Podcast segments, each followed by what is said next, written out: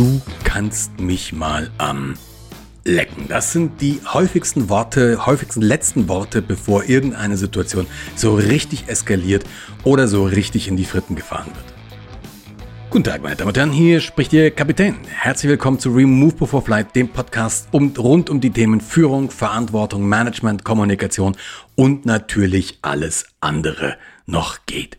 Ich habe gerade diesen salbungsvollen Einleitungssatz gesagt. Ich wollte eigentlich einen anderen bringen, aber der war mir tatsächlich ein bisschen zu tough. Das war nämlich ein Satz, der in einem äh, Flugzeug auf dem Cockpit Voice Recorder der letzte Satz war.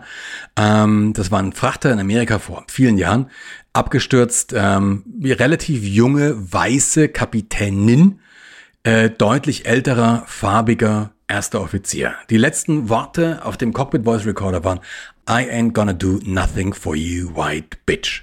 Und dann sind sie abgestürzt und waren beide tot. Jetzt kannst du dir an den Kopf greifen und kannst du die Frage stellen, hey, wie kann denn bitte sowas sein? Wie geht's, wie, wie kann sowas passieren? Das, was dahinter steckt, ist ein Phänomen, es hat einen Namen, das Ding heißt Reaktanz. Und das ist der psychologische Widerstand. Am besten kannst du dir das vielleicht vorstellen, diesen, diese, diese Reaktanz, wenn du das mit Kindern mal vergleichst. Wenn du dir so ein kleines Kind vorstellst, was so richtig trotzig gerade ist, ja, was so richtig, richtig gerade abgeht, das wirft sich auf den Boden, schreit und schimpft. Und ich habe manchmal das Gefühl, das Schlimmste für das Kind ist, wenn es selber checkt, das, was ich hier gerade mache, ist total Asche. Das funktioniert überhaupt nicht. Aber es ist halt vollkommen hilflos und deswegen steigt sich, steigert es sich immer weiter rein. Warum mache ich genau heute dieses Thema Reakta reaktanzpsychologischer Widerstand? Ich habe ja in der letzten Podcast-Folge schon etwas gemacht, was ich mir eigentlich vorgenommen habe, dass ich es überhaupt nicht tue. Ich habe nämlich mich mal ein bisschen konkreter bezogen auf konkrete Ereignisse, die wir jetzt gerade haben, auf die konkrete Situation mit Covid-19. Und das möchte ich so ein bisschen in diesem Punkt nämlich auch wieder machen. Ich möchte mit dir über, eine, über einen Effekt sprechen, den wir gerade sehen und wenn wir dann nichts dagegen tun, dann werden wir den noch viel stärker sehen. Weil ich kann dir, es klingt jetzt vielleicht arrogant und anmaßend, aber ich kann dir einfach sagen, wenn bestimmte Rahmenbedingungen zusammenkommen, dann wird es mit einer extrem hohen Wahrscheinlichkeit irgendwann zu bestimmten vorhersehbaren Folgen geben. Okay, aber jetzt mal eins nach dem anderen. Vielleicht hast du die Situation, wie komme ich überhaupt daran, äh, dass sich die Leute fragen, ja, warum haben wir so wenig Impfen, warum lassen sich die Leute nicht impfen und und und und und und. Warum wehren sich die Leute immer und warum wird es auch immer ag aggressiver? Hat er im Prinzip schon gesagt, so ein bisschen kennst du das ähm, von dem kleinen Kind, das sie auf den Boden wirkt, ir wirft. Irgendwas passiert, was dem Kind nicht passt. Rational würde es das wahrscheinlich sogar nachvollziehen können, dass das das Richtige ist, was gerade passiert. Aber die Rationalität ist eben gerade nicht da. Du kennst es auch aus Feedback-Gesprächen. Natürlich nicht, wenn du derjenige oder diejenige bist, die gerade Feedback bekommt, aber vielleicht, wenn du selber Feedback gegeben hast. Wenn du jemanden kritisierst, dann fangen die plötzlich an, sich zu wehren und sich zu rechtfertigen. Und du sagst, na, Moment, ich wollte dir da wirklich bloß ein Feedback geben, ich wollte dir eine Rückmeldung geben. Was ist denn jetzt gerade los? Warum flippst denn du jetzt so aus? Das ist genau dieses Reaktanzphänomen, der psychologische Widerstand. Wir wehren uns mit allem, was wir, was wir haben. Wir fahren alles auf. Und das ist eben, das ist das Spannende, nicht mehr rational.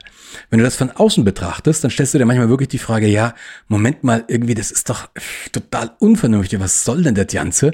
Ähm, aber es geht halt tatsächlich einfach ab wie Schmitzkatze. Und du weißt auch, es ist manchmal wirklich schwierig. Es gibt Menschen, wir sagen dann immer, die, die, die würden keine Kritik vertragen. Dem widerspreche ich, glaube, jeder Mensch verträgt Kritik.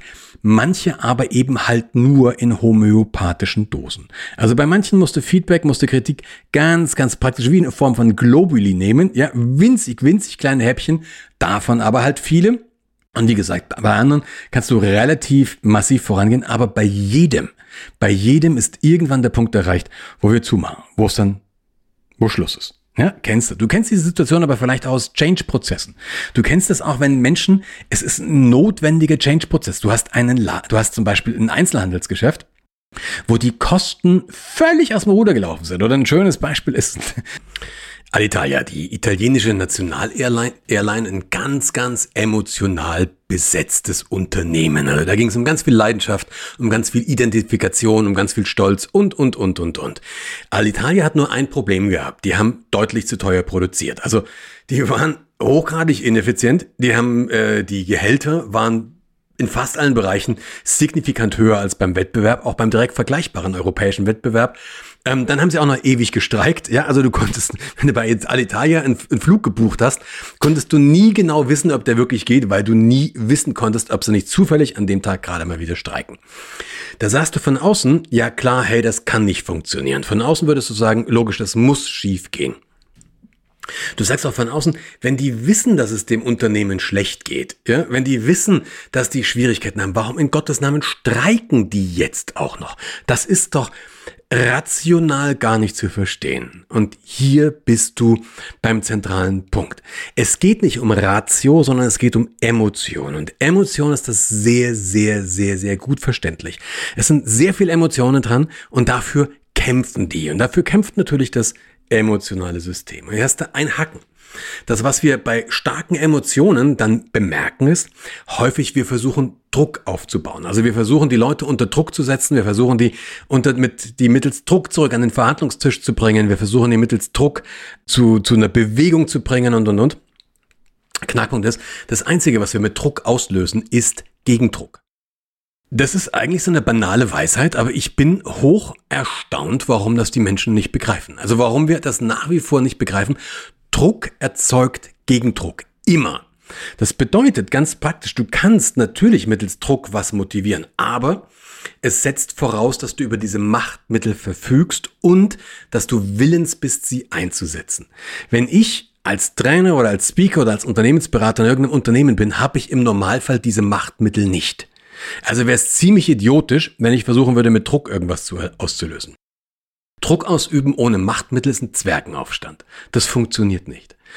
Aber selbst wenn ich jetzt die Machtmittel hätte, dann ist die große Frage, ob es sinnvoll ist, sie auszuüben, weil Druck erzeugt Gegendruck. Und das, was wir jetzt gerade erleben, wo es tatsächlich sogar europaweit eine Strategie gibt, wo man versucht, ähm, wie soll ich das sagen? Ich bin äh, Impfgegner sowieso nicht, aber auch Impfskeptiker oder äh, Menschen, die sich nicht impfen lassen wollen. Warum auch immer. Wenn ich jetzt versuche, die unter Druck zu setzen, wenn ich jetzt versuche, die mittels Druck dahin zu bringen, ja bitte in Gottes Namen, was soll denn bitte passieren? Glauben wir allen Ernstes, dass sie sagen, oh, jetzt habe ich aber Angst, das lasse mich impfen. Das Gegenteil wird der Fall sein. Wir werden einen signifikanten, massiven Gegendruck erleben. Und dieser massive Gegendruck, der wird sich so zum Beispiel, kann der sich äußern, dass die Leute halt dann die Impfpässe fälschen oder weiß der Geier was oder eben einfach militanter werden. Das wiederum werden natürlich die Leute nicht verstehen, die für die Impfung sind und dann sind wir in diesem Circulus Viciosus. Und vielleicht hörst du dir in diesem Kontext jetzt auch nochmal die letzte Folge an, nämlich die Zielerreichung. Wenn du Zielerreichung und Reaktanz zusammennimmst, dann hast du den Salat. Wir müssen aus dieser Nummer raus. Wir müssen irgendwie aus dieser Nummer raus, weil wenn jemand im, im Widerstand ist, dann kann ich mit den Leuten nicht arbeiten. Wenn jemand im irrationalen Widerstand ist, dann ist es, es ist, ist, ja eigentlich, ist ja eigentlich logisch. Wenn jemand im irrationalen Widerstand ist, dann ist dieser Mensch für rationale Lösungen nicht erreichbar. So. Und wenn ich aber eine rationale Lösung brauche, dann habe ich jetzt ein Problem. Gegenteil davon ist, wie gesagt, durch Druck oder durch Machtmittel, aber die muss ich haben und ich muss dann auch in der Lage und ich muss willens sein, sie einzusetzen. Wenn ich die halt einsetze, ja, liebe Freunde der Luftfahrt, gegen den Willen von denen, die ich da irgendwo hindrücke, in dem Moment, wenn ich sie nicht mehr aufrechterhalten kann, dann fliegt's mir um die Ohren. Das haben wir in der Geschichte auch schon oft genug gesehen, wo irgendwelche Regierungen mittels Macht Dinge durchgesetzt haben, wenn sie warum auch immer nicht mehr in der Lage waren, diese Machtmittel aufrechtzuerhalten, dann fliegt's ihnen um die Ohren. Aber jetzt kurz wieder zurück, was passiert, wenn jemand in, dieser, in diesem Widerstand ist? Man sagt auch, der, der oder die ist gerade im Widerstand. Also wenn jemand gerade in so einem Reaktanzzustand ist. Was machen die Leute? Die reagieren regelmäßig mit Abwehrmechanismen nennt man das auch. Also das sind dann so bestimmte Muster, die einsetzen, die logischerweise irrational sind. Das Ganze ist die ganze Zeit schon nicht äh, rational, also sind die Abwehrmechanismen auch irrational. Das ist zum Beispiel Verleugnen. Verleugnen siehst du ganz, ganz stark, haben wir bei Covid gehabt, wo die Leute gesagt haben, Covid gibt's gar nicht. Also inzwischen hört man das Gott sei Dank nicht mehr ganz so oft, weil es ist jetzt einfach wirklich offensichtlich, dass es das gibt. Aber verleugnen, das gibt's überhaupt nicht. Bum, bum, bum. Das Verkehren ins Gegenteil. Das Gegenteil ist der Fall. Das ist einfach nur um uns. Ja. Ähm, ein dritter Abwehrmechanismus, den du häufig hast, ist Aufbau von Aggression. Aggression ist eine Emotion. Die ganze Nummer ist eh schon emotional. Also irgendwie muss sie es entladen. Das, das tut's eben gerne über Aggressionen. Und damit das gut funktioniert, braucht man Schuldigen und das sind wir bei den Schuldzuweisungen. Und das ist so eine Nummer, die mir, die mir persönlich im Moment echt zu schaffen macht, dass wir diese massiven Schuldzuweisungen in die jeweils andere Richtung haben. Also mir ist das vollkommen egal, ob du jetzt eher auf der Seite der, weiß der Impfbefürworter oder auf der Seite der Impfskeptiker stehst oder wie, es mir vollkommen wurscht. Aber Fakt ist, ich erlebe von beiden Seiten eine zunehmend irrationale Schuldzuschreibung. Ja? Wie kommst du aus der Nummer raus? Wenn, wenn wir in einem irrationalen Hirnzustand sind, also wenn das Hirn irrational ist, dann ist der vernünftige Verstand gerade an der Bar ein Trinken. Wir müssen also irgendwie aus diesem, wenn wir irgendwann eine, wenn wir eine vernünftige, also eine rationale, eine vernünftige Lösung haben wollen, müssen wir die Vernunft erstmal von der Bar zurückholen und das kriegerische Stammhirn irgendwie ein kleines bisschen wieder einfangen. Das können wir nicht mundtot machen, das pfeift uns nämlich was, das ist entwicklungsgeschichtlich der älteste Teil. Stammhirn mundtot machen wollen, ist ein blöder Plan. Aber wir müssen etwas anderes machen. Und das ist auch schon wieder klar. Klar, wenn du, wenn du jemanden nicht mundtot machen kannst, musst du was? Mit ihm reden. Und genau das kannst, das musst du auch machen. Fakt nochmal. In dieser hochgradig irrationalen Situation ist keine vernünftige Lösung möglich. Wir müssen also irgendwas anderes machen.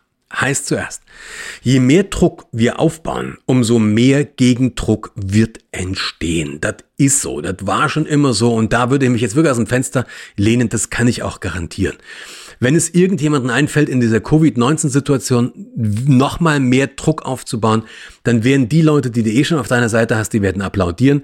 Und die anderen gehen immer stärker in Widerstand. Und dieser Widerstand, der wird sich, ich wollte jetzt gerade sagen, radikalisieren, das meine ich aber gar nicht, weil ich meine jetzt hier nicht, der, muss, der wird nicht, aber der wird, ähm, der wird, wie soll ich sagen, der wird stärker werden. Also der wird einfach, auch krasser werden. Das muss jetzt, das wird nicht unbedingt zu Unruhen führen oder sowas, aber der, das wird einfach, das, der wird stärker, der wird manifester werden, ja. Und der wird auch verhärteter werden. Das wird passieren. Wie kannst du das Ganze lösen? Kannst du das Ganze lösen? Wir haben ja das nicht nur in der jetzigen Situation, du hast sowas auch häufig in Unternehmen. Man hat sich irgendwie verfahren. Die Fronten, sagt man ja auch, sind verhärtet und es ist irgendwie keine, keine Bewegung mehr drin. Das erste, was du machen musst, du musst den Druck wegnehmen. Wir müssen einfach mal akzeptieren und anerkennen, auch wenn es uns nicht passt, dass Druck nicht das Mittel der Wahl ist. Ja, und wenn es nicht funktioniert, ja, wenn ein bisschen Druck nicht funktioniert, dann macht es keinen Sinn, mehr Druck auszuüben. Das ist wirklich, da rege ich mich echt drüber auf, weil das ist in meinen Augen, das ist kindisch, das ist albern und das ist halt hochgradig dysfunktional und ich würde sogar sagen gefährlich. Also als erstes Mal muss ich den Druck wegnehmen. Als zweites muss ich mein jeweiliges Gegenüber, und jetzt wird's schwierig, ernst nehmen.